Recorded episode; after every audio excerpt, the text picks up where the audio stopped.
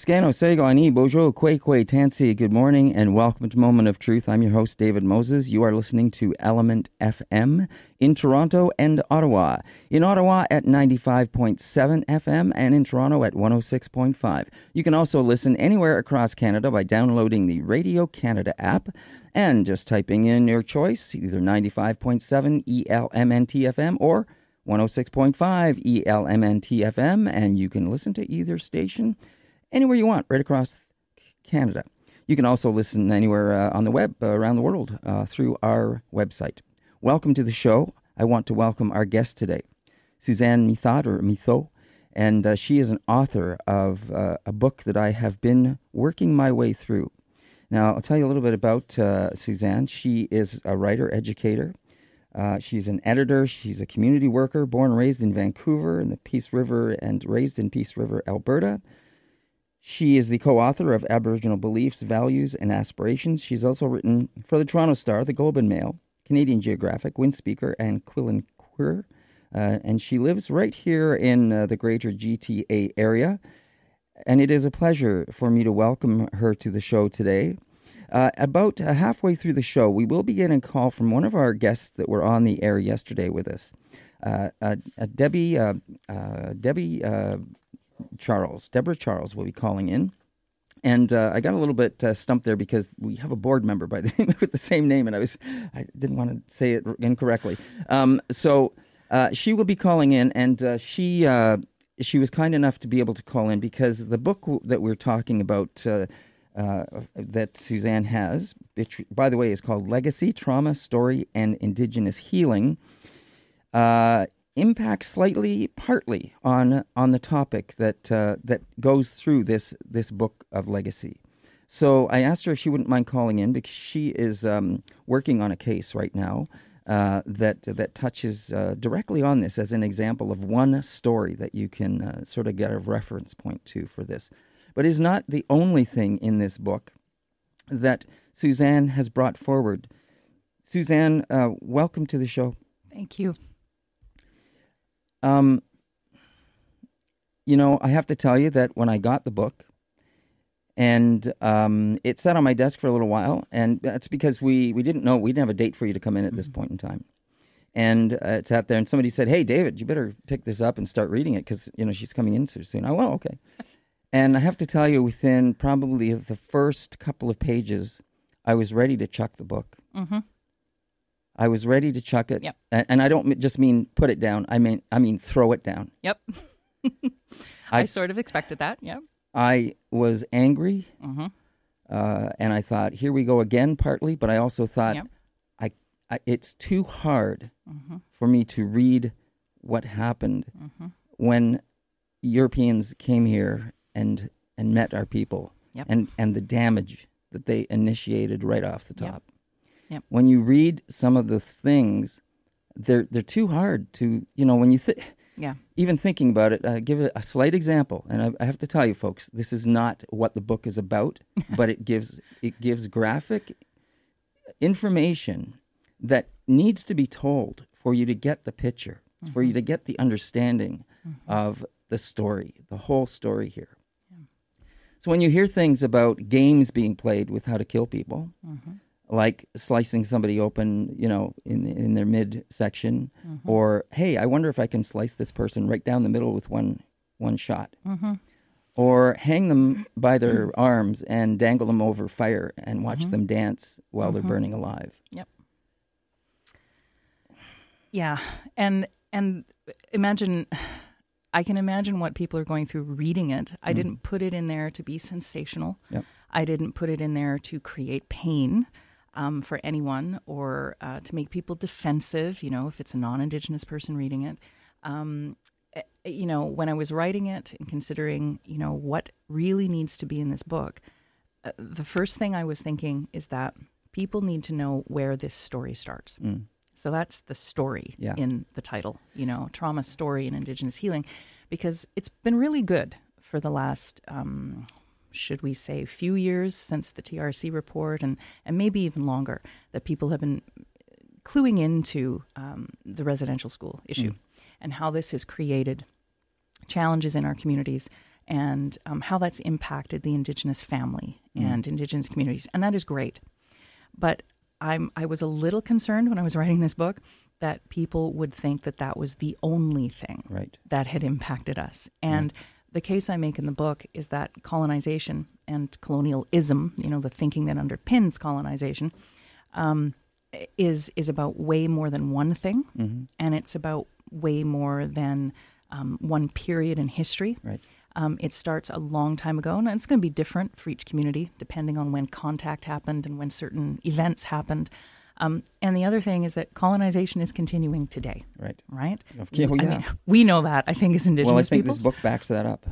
Oh, good. And and I wanted non-indigenous people to understand that because you know so often we get told as indigenous peoples, why are you guys always talking about Yeah, the right. past? Get over it. Right? Get over it. Move on.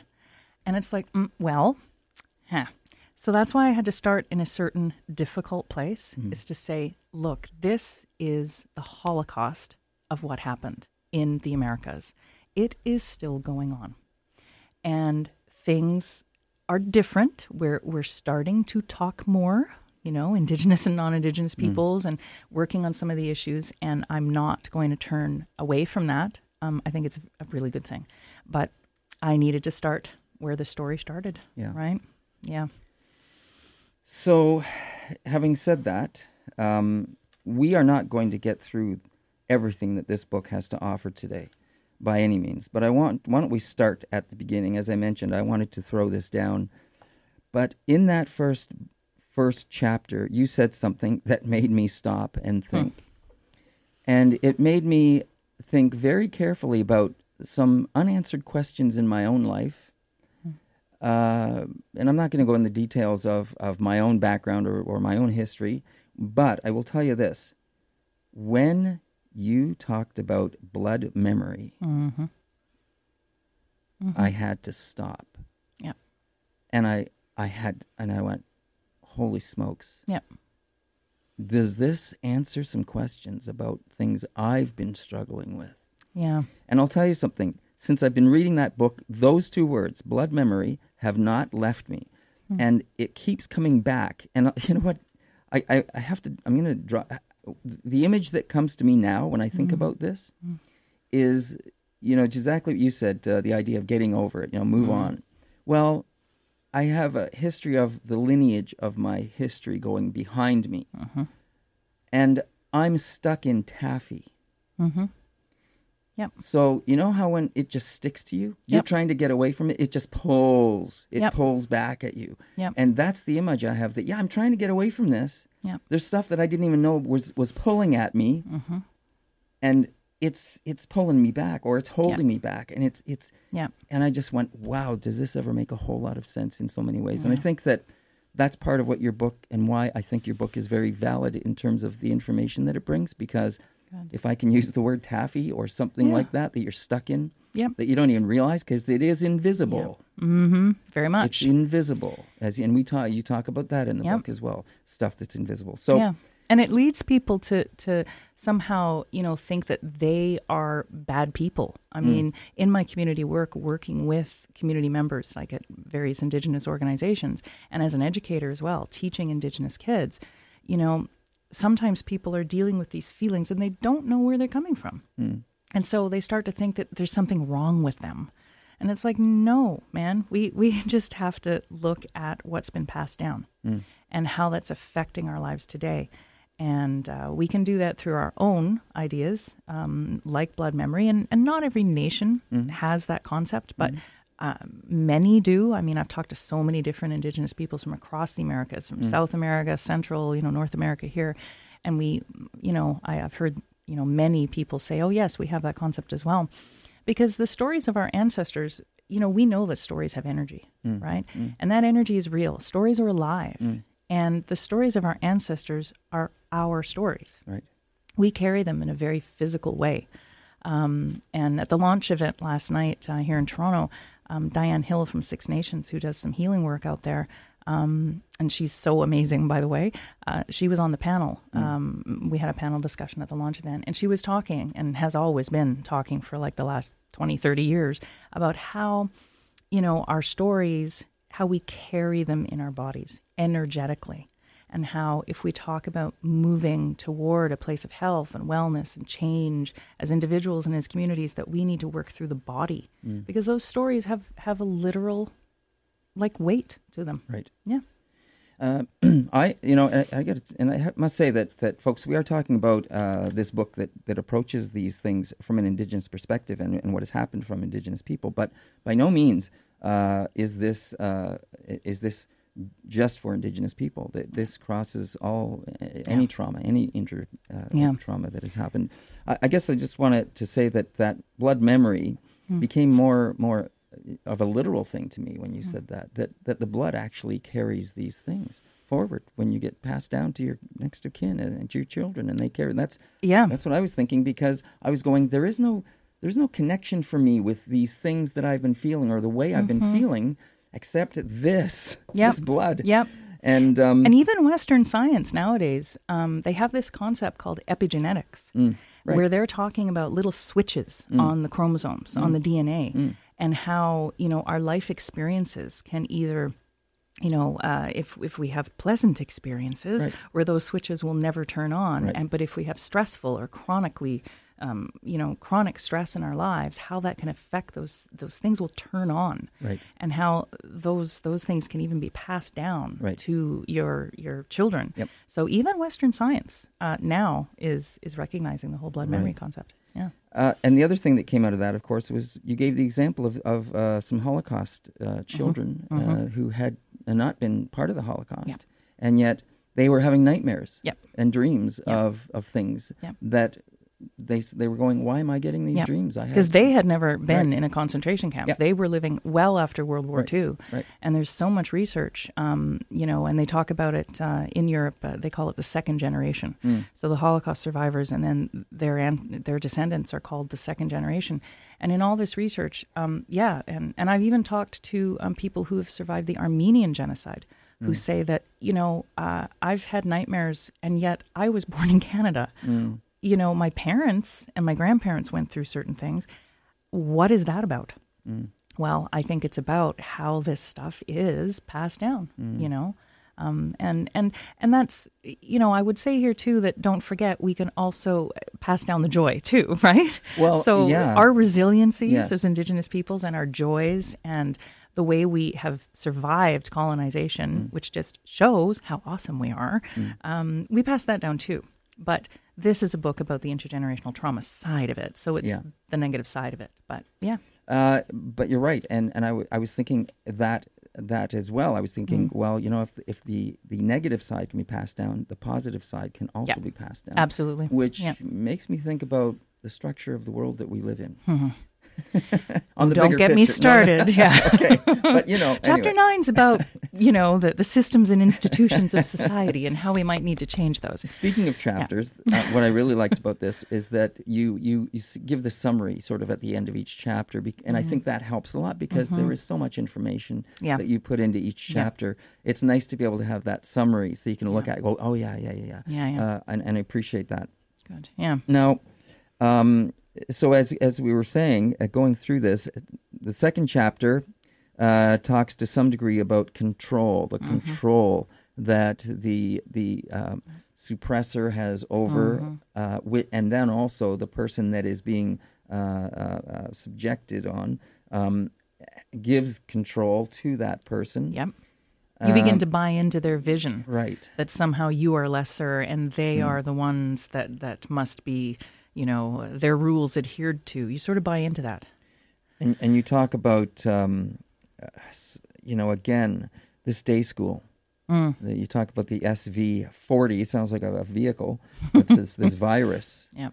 Um, and there's a couple of examples of things that have Yeah. to do with residential schools or Yeah. schools where Yeah. where uh, orphanage kids, uh, many indigenous Mhm. kids go, and, and horrible. Yeah. Again, these things you, you you look at, you hear about, but when you see the Yeah. that what has happened, forced lobotomies, uh, you know, Yeah. uh, That was my father's drugs, experience. Yes, Yeah. and um, Yeah, and that vaccine experiment that you just yeah. referenced, that was done on Cree children who were in a supposedly in a in a day school Yeah. situation, but they Yeah. were not educated. For Yep. three years, they Right. were used in a vaccine experiment. And that wasn't that long ago, if I'm correct. I uh, I don't have that page in front of 1930s, me. 40s? 40s, I was Yeah. going to say. Yeah. Yeah. Yeah. No, it's very recent. Yeah. And and that, in fact, is is you know the impacts of of those sorts of experiences on not just those individuals but the entire community. Mm. You know, um, because it led to increased um, cancer deaths. Yeah. It's led to them passing, uh, you know, the the you know genes down to their children, and now the whole community is affected by this. Like, I don't think non-Indigenous Canadians truly understand the extent to which colonization um, was a very planned and deliberate act. Because we we get, you know, this idea sometimes, and and people like to say that oh, it's just contact, and there was good things and there was bad things. Well, sure, you can talk about it like that, but I think we need to start understanding that colonization was a very deliberate attempt to, you know, rid us of the land that Yeah. other people wanted. Yep. I mean, you know, and James Daschuk wrote that fantastic book a few years back called Clearing the Plains, Mm. where he talked about the very deliberate policies of John A. Macdonald's government and, and other governments too, Mhm. in terms of clearing the prairies so they could get the railway out to the west, right? Right. And get the land opened up. So And- these are and- very deliberate policies. And you and you uh, you mentioned that uh, mentioning Sir John A. and and how it was a del- deliberate act to sort of starve them to- Mhm, into yes. submission, almost Yeah. you would say. right? And the Daschuk book really talks about that. I shouldn't be talking about someone else's book, I guess, but you, you know, give a here, shout out, you know, because these are the things that Yeah. you know have have brought us to Yeah. to um, understanding our stories in this country. Yeah. So uh, before we go any further, uh, I would like to ask you this: Hmm. Why did you decide to write this? Hmm.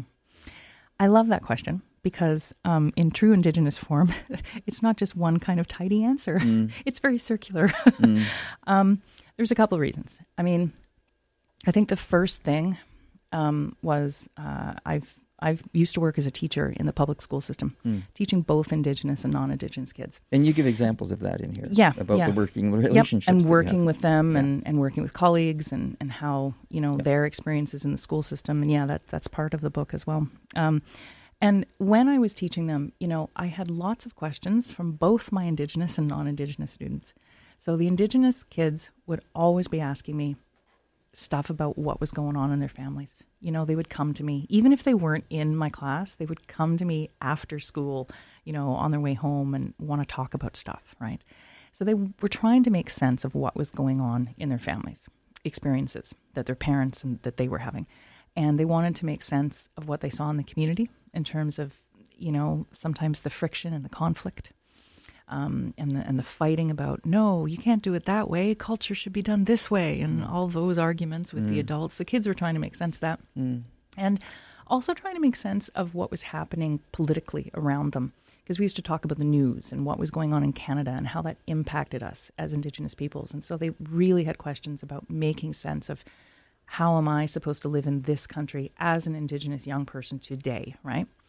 And then my non-Indigenous kids would always trying to, were always trying to understand, uh, like, you know, walking somewhere and seeing an Indigenous person experiencing homelessness or you know dealing with addictions um, and substance use right and so they they would have questions for me around well why and and how come like there's so many myths right and i would say well you know other people do have these same issues but we would have these discussions so i started writing the book first for young people mm, because they're our future mm, and mm. if we want to create a different society, they're it.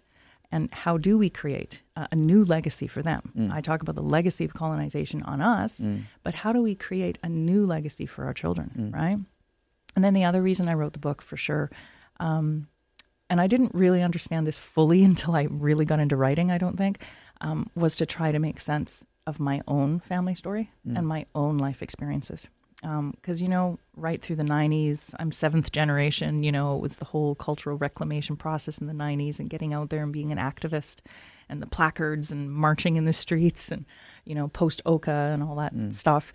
Um, but, it, you know, I, that, that process of healing does not just happen in a few years, it, it can take decades.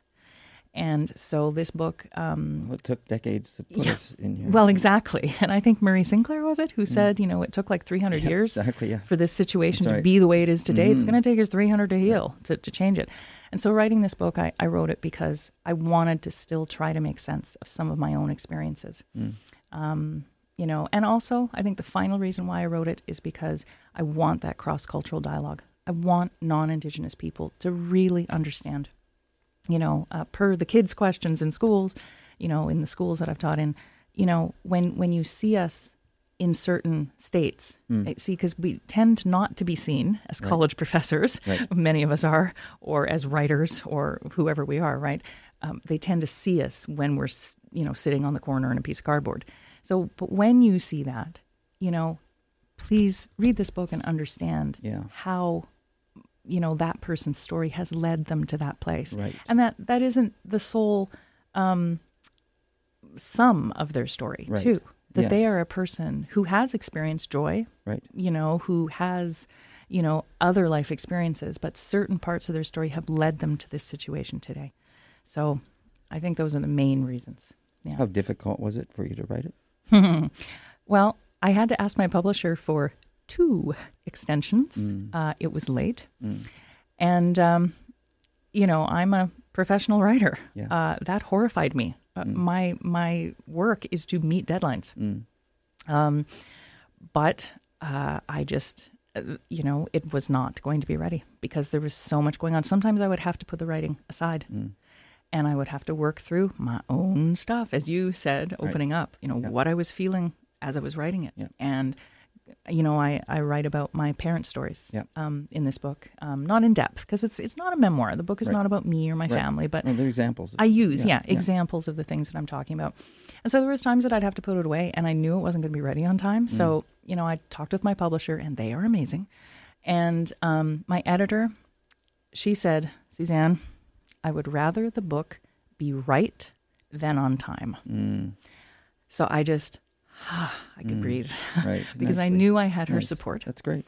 around she wanted the right book. Yeah. And she she said, "Okay, we're we're here." Great. I mean, we can't go on forever, clearly, no, no. but you know, I have to say, you know, this is kind of, and then you know, so a few few months later, then I said, uh, Susan, it's still not done, uh, Right. and she said, okay, well, we can really only go until the end of March, hun, but I can give you another few months, right? So it it was a difficult process, but it was also an incredibly freeing process, and so I want that to be the reading experience for the reader as well. Great. Okay, that's a, a great spot to stop because we do have to take a break, and I wrote down something that coincides with that. So we'll take this break on Element FM and Moment of Truth, but we will be right back after this. Don't go away. Welcome back to Element FM and Moment of Truth. I'm your host, David Moses.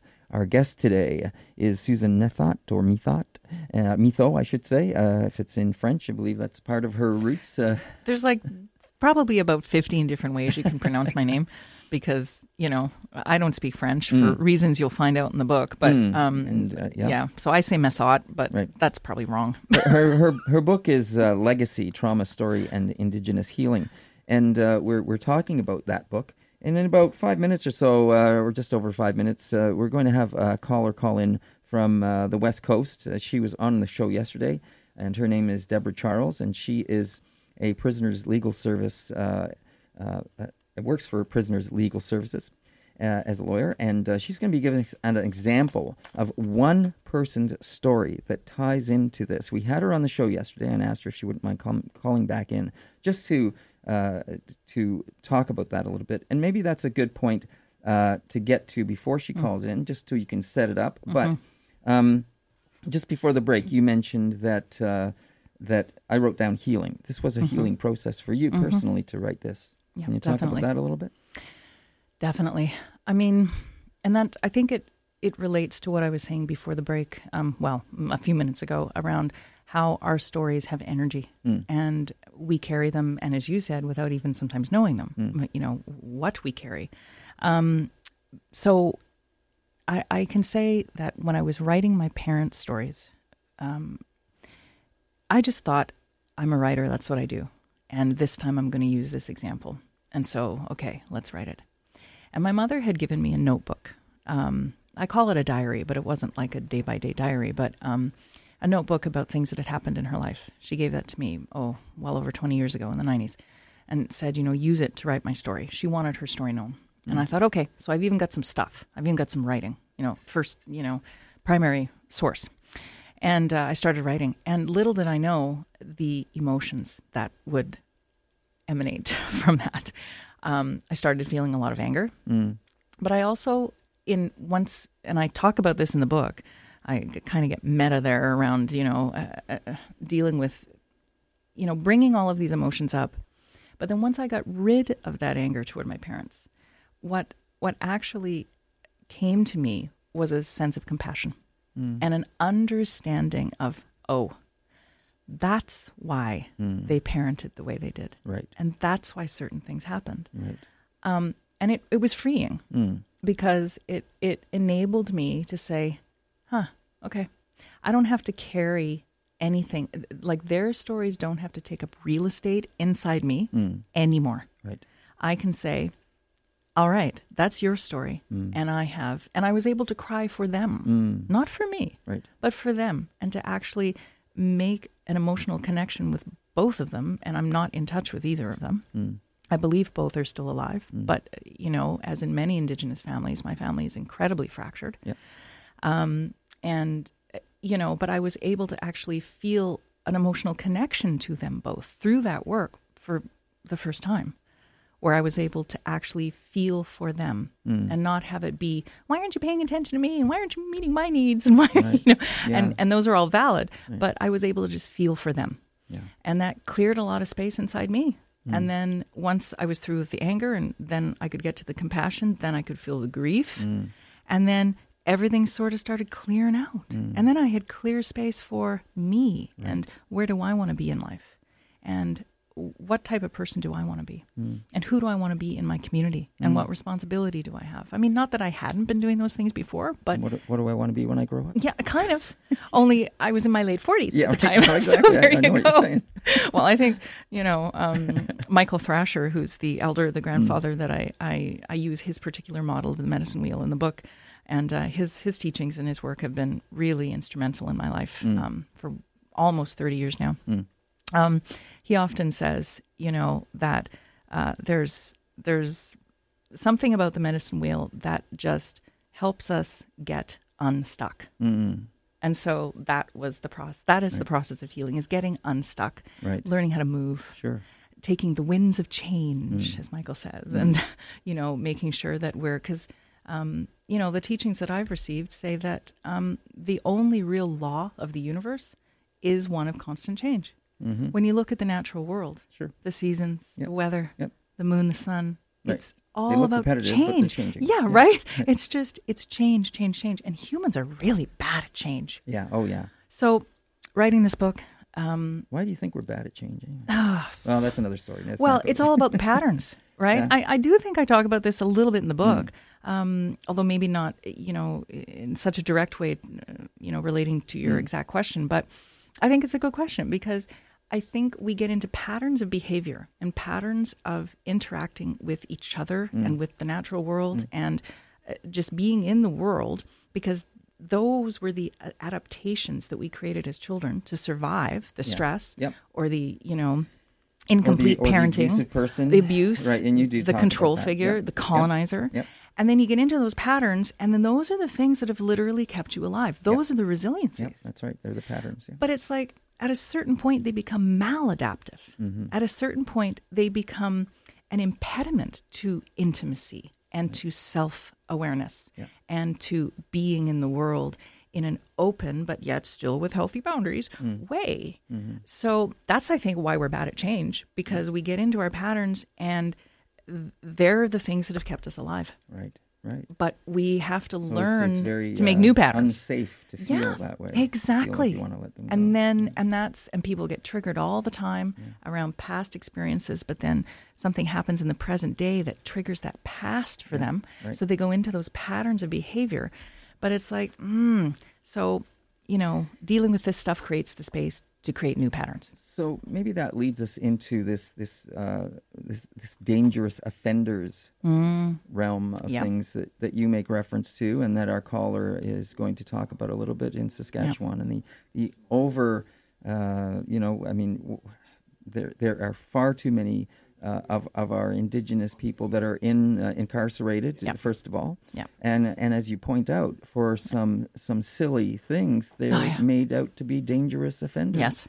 Yeah. Um, and do you want to? So I think Deborah's on the line, uh, but uh, uh, we'll bring her on. Is she is she on the air? Good morning, Deborah. Are you there? Hi, I am here. Thank you. Well, thanks for joining us on on the show again today. We really appreciate it. And also with us here is uh, is um, is Suzanne. Suzanne is here with us in the studio. Hi, and nice Hi, to meet you over the radio. Yes. Hi, I've been listening. Thank you. So, uh, so I'm going to put this out to both of you. Um, you know, um, Suzanne, perhaps you want to just set us up a little bit. Give us some background about maybe some numbers, or, or how do how do people end up incarcerated and become dangerous offenders uh, Hmm. under that that name? Uh, Well, and I'm sure Deborah can add to this. Sure. She's probably the, the way more expertise than I do. But, you know, according to the research I've done and my work in the community, what I know and what many of us know is that what are we in, in most provinces? We're what, and even nationally, like three or 4% of the total population. yep. Well, in some institutions, uh, and particularly in Saskatchewan, if I remember my research correctly, we can be up to 80% of the incarcerated yes, population. right. So, a little bit of a thing. And so, we were just talking about maladaptive patterns of behavior. That the things that help us survive as children living in abusive households or with, you know, abusive care situations or without anybody there and having to just survive on our own. Um, having to keep ourselves safe in unsafe environments, the chronic stress of colonization, um, the blood memory and the things that have been handed down to us, these unresolved emotions that so many Indigenous peoples carry as a result of intergenerational trauma. We, we create these ways of being in the world, and we often get triggered, as I've said, in the present day by things that actually happened in the past, right? And so I think when we have these maladaptive patterns, we interact with the world sometimes in a way where we're always trying to protect ourselves, right? So we don't want to be vulnerable we we don't understand what it is to be to have intimacy with other mm. people generally speaking. Um, and then we get in and and there's a lot of unresolved anger and mm. rage mm. too. Now anger is is sometimes a justifiable emotion a a response to being treated unfairly. Mm-hmm.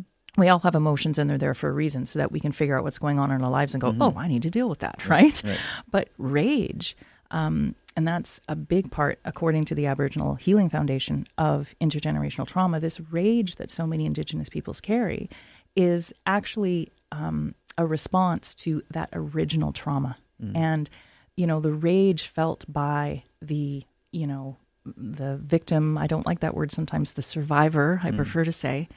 And so, you know, it's it's all about you know, sometimes that rage becomes a protective factor, right? Mm, mm. Because if we're enraged and we act out against the world, then the world can't hurt us, mm. right? Taking control, as you talk about, exactly right. taking control of a situation, feeling like we're Like in in control, control, through that rage. Yeah. Because we sense that we're not in control. And that's very dangerous for someone who has survived Yes. childhood trauma or repeated trauma throughout life. Right. And also, it's about human development, which I talk about in the book too. Mm. Because if, if as children we're not, you know, if our emotions are not um, understood and validated by the adults around us, because Mm. they're too busy with their own traumatic Mm-hmm. experiences and their own unresolved emotions, um, then we don't learn how to self-regulate our emotions as well Right. right? So there's ways in which then that plays into um, you know our activities and become the everyday impacts of trauma that we then are experiencing and sort of projecting out into the world in the present day. But it's all to do with the past, Right. right?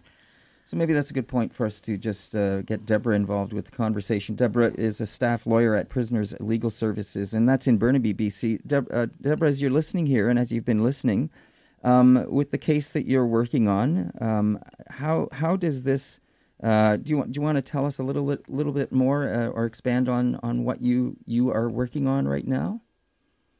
Yeah, um, I'm finding this conversation really interesting about how the previous trauma affects um, what's going on now because I think really where where what I have really been seeing in my case is just that that, that trauma is ongoing. It continues to be inflicted today. Mm. Yep. And um, I was just wanting to share with you um, a case of uh, Mr. Joey Toussaint. Some people may have seen stories of him in the media recently.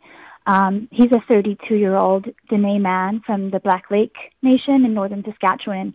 Um, he was raised by his grandfather mostly. Um, his grandfather taught him traditional practices. And then when he was 15, he lost his grandfather, moved to live with, with his mother, lost his grand his mother less than a month later in a in a hit and run accident. Mm. And by the age of 16, he was in youth prison. Um, he'd gotten involved in gangs. And in youth prison, um, Mr. Toussaint was physically abused on numerous occasions by prison guards. He would run away. He would escape the prison. He would be forcibly brought back on several occasions where he'd continue to be physically assaulted. And um, by the age of 18, he was in the Correctional Service of Canada custody. This is adult custody, federal corrections.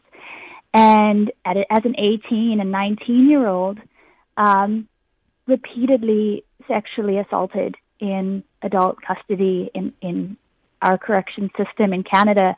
And um, he he believes that guards would let other prisoners into his cell to sexually assault him and it's becoming more and more clear that that those those traumas that happened to him within the system that was supposed to be rehabilitative and reintegrative of this man from Black Lake Nation um, have have caused him unbelievable psychological harm.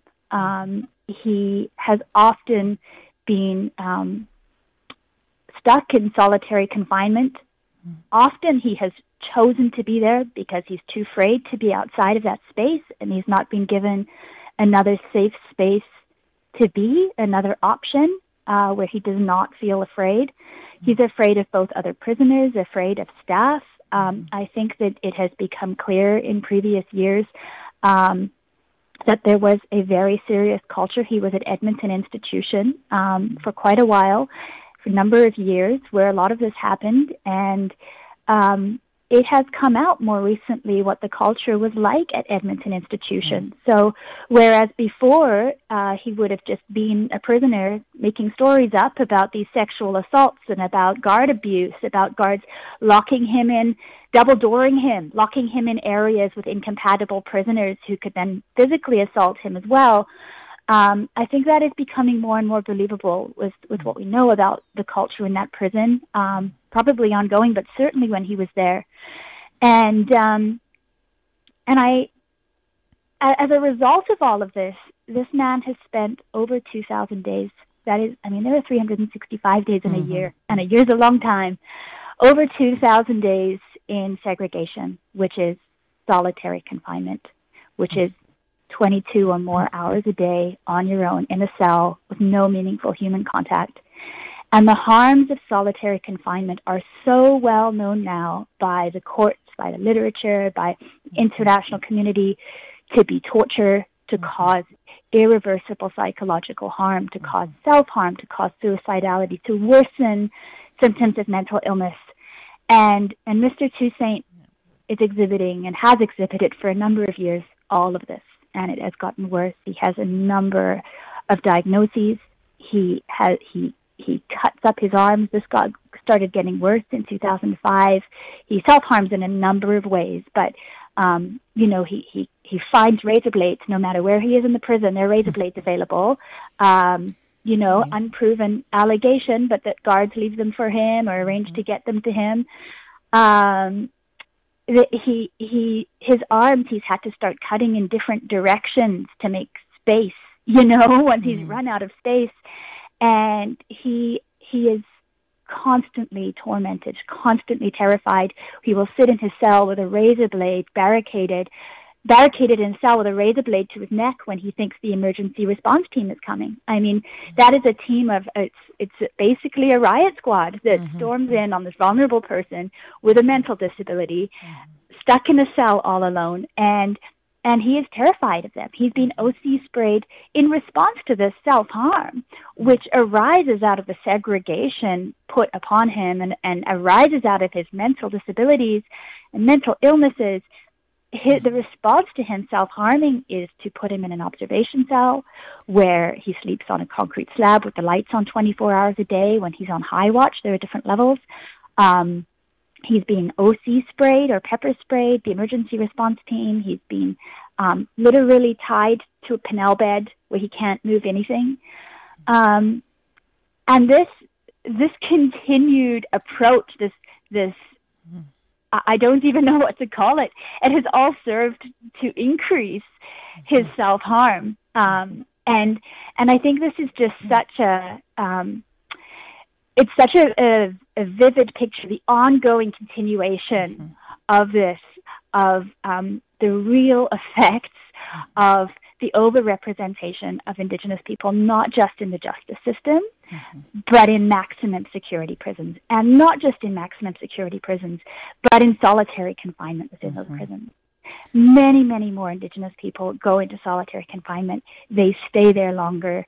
Um, and within all of this, I mean, I've talked so much about the mental illness and these symptoms of segregation, which, I mean, I didn't even list, but anxiety, loss of emotional control, impending emotional breakdown, aggression, rage, all of these things that actually result in further what's termed behavioral problems mm. and further further segregation and further punishment. Um, amongst all of this is his effort to stay connected with his culture. It's this one place where he feels connection in a place where he has no no access, no, no you know, and and so there there are elders in, in different institutions within the Correctional Service of Canada. Um, it's um, a very helpful thing for mm-hmm. the government to be able to, to write on paper. Um, and it is a helpful thing for some people in some cases to have this connection.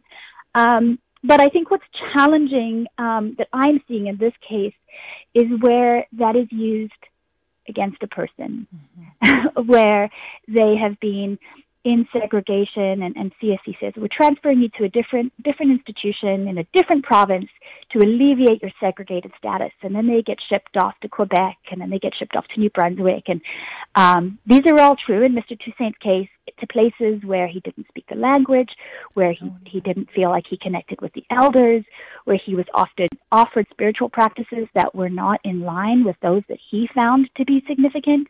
Mm-hmm. And yet, um, you know, it would be on paper, well, he's refusing to engage with the elders and, oh, look, we gave him a smudge, you know? And, and I just think it's, he, he's now in a place where he is, um, he's back in Saskatchewan. You did speak about Saskatchewan earlier and the trends there.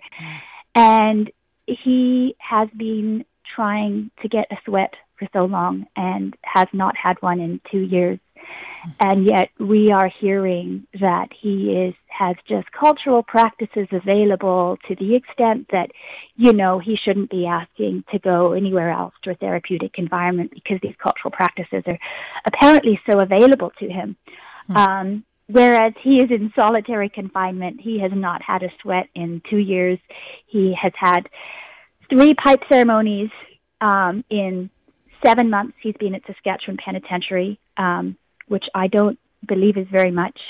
Um, and and there is an elder there who, who does speak his language, but he doesn't have real access to have daily follow up with that elder. He sees mm. the elder when the elder's there, when the elder has time, when the elder's at work, you know. Yeah. Um, and I just it, it's a really vivid image to me when I hear this analogy of, of prisons continuing what residential schools did. Mm-hmm in taking Indigenous people from their communities and families. Mm-hmm. Um, and and I just there's just one more thing I wanted to say before before I stop, and and that is, um, you know, Mr. Toussaint is an example of how Indigenous people enter the system at a young age mm-hmm. on minor charges, and it gets more and more serious. And I think something to just top off what I've already described to you is that Mr. Toussaint was declared a dangerous offender in uh, 2014 15. Um, the trial level judge in Saskatchewan uh, considered his Gladue factors and tried to do so and said, you know, he should be given another chance. He'll get a three-year sentence. This was this was generous, and mm. five years of, of supervision. And the Court of Appeal said that the court did not have the discretion to even do that. If he met the definition of a dangerous offender, he had to be given an indeterminate sentence. so now we have Mr. Toussaint in this situation where the trauma continues and where he is in the mm-hmm. place where he refaces the triggers and the memories of that trauma daily, and his sentence is indeterminate. There is, mm-hmm. there is no end date. Yep. Locked up for life.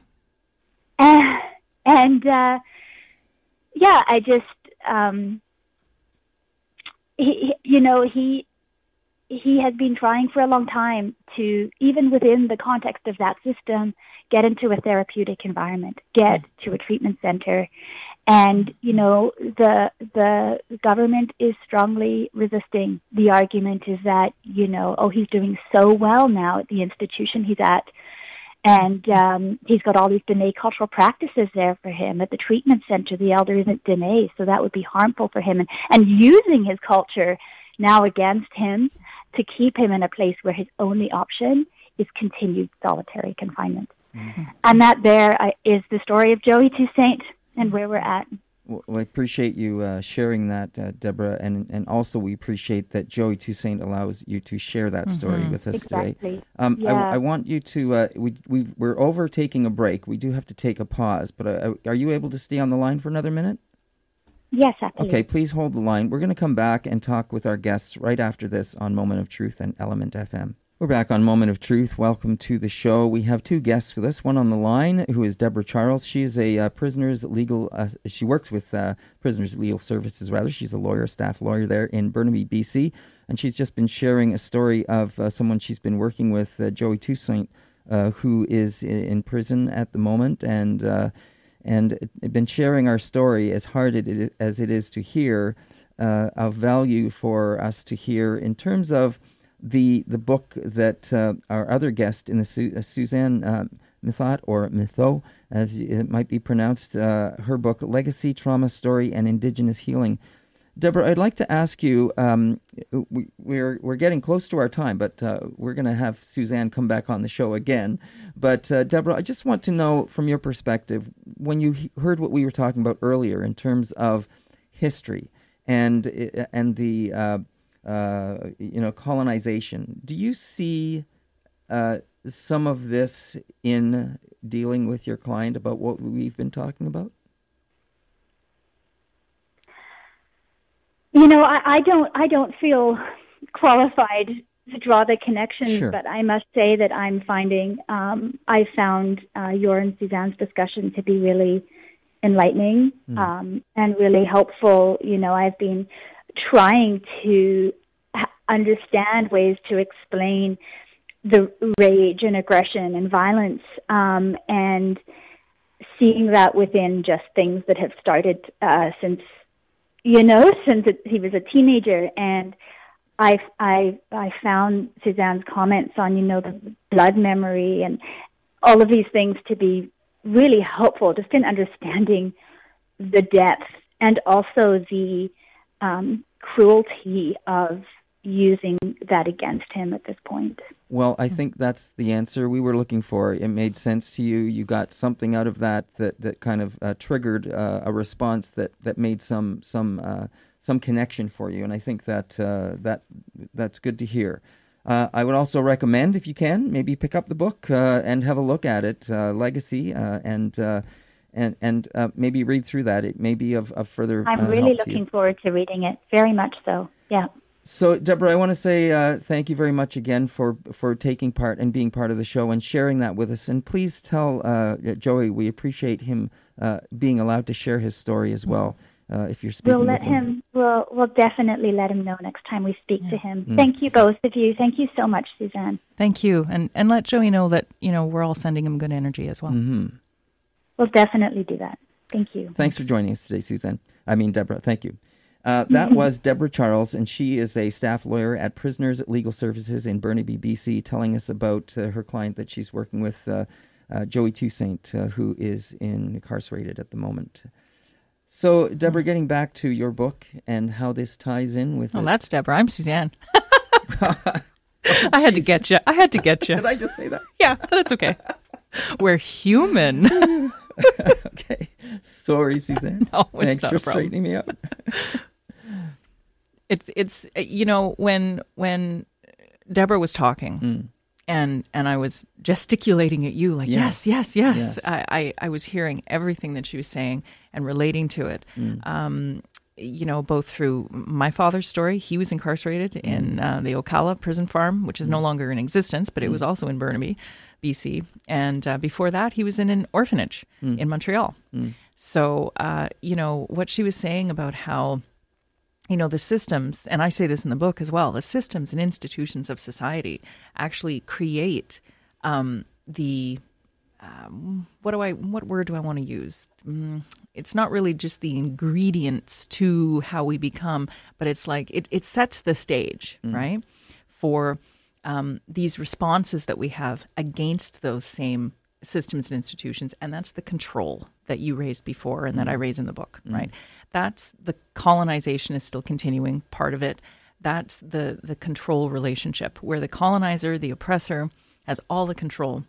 And when you respond in any way to try to keep yourself safe, or because you're enraged, um, rightfully so, or because you're fearful, um, then that gets used against you, and and those sort of maladaptive things become the things that are used against you to further the mm. control, right? Mm. So that's it's this big circle, mm. and that's why you know I wanted to write this book because it's like we have to understand these interactions and how this happens, and we do have allies in the justice system. I write about one judge mm-hmm. who who said, you know, why is it that I'm locking up like I think the kid was 10 years old or something, or 12 years old. Why am I locking this kid up? He needs mental health care. Right. But there are no beds in this province. I believe that the judge was in Alberta. Yeah. right. Um, so, so there are people who are even, you know, non-Indigenous people in the system who are questioning it. Mm-hmm. But for sure, uh, these systems are used against us as Indigenous peoples, and that's part of the control relationship. Right. Yep. Um, the uh, I, I think that uh, Deborah mentioned the Gladue case, and you mentioned the Gladue case as well, which is is is was was there as as a way to try and, and look at the trauma and the legacy uh, of Indigenous people. And as you point out later on in your book, it's not meant to say, "Oh, this is giving a lighter sentence." It's No. just to take some things into consideration. Yep. Do you want to expand on that a bit? Sure. And um, at the launch event last night, we had, um, for the book, we had uh, someone from Aboriginal Legal Services uh, here in Toronto uh, speaking on the panel about it.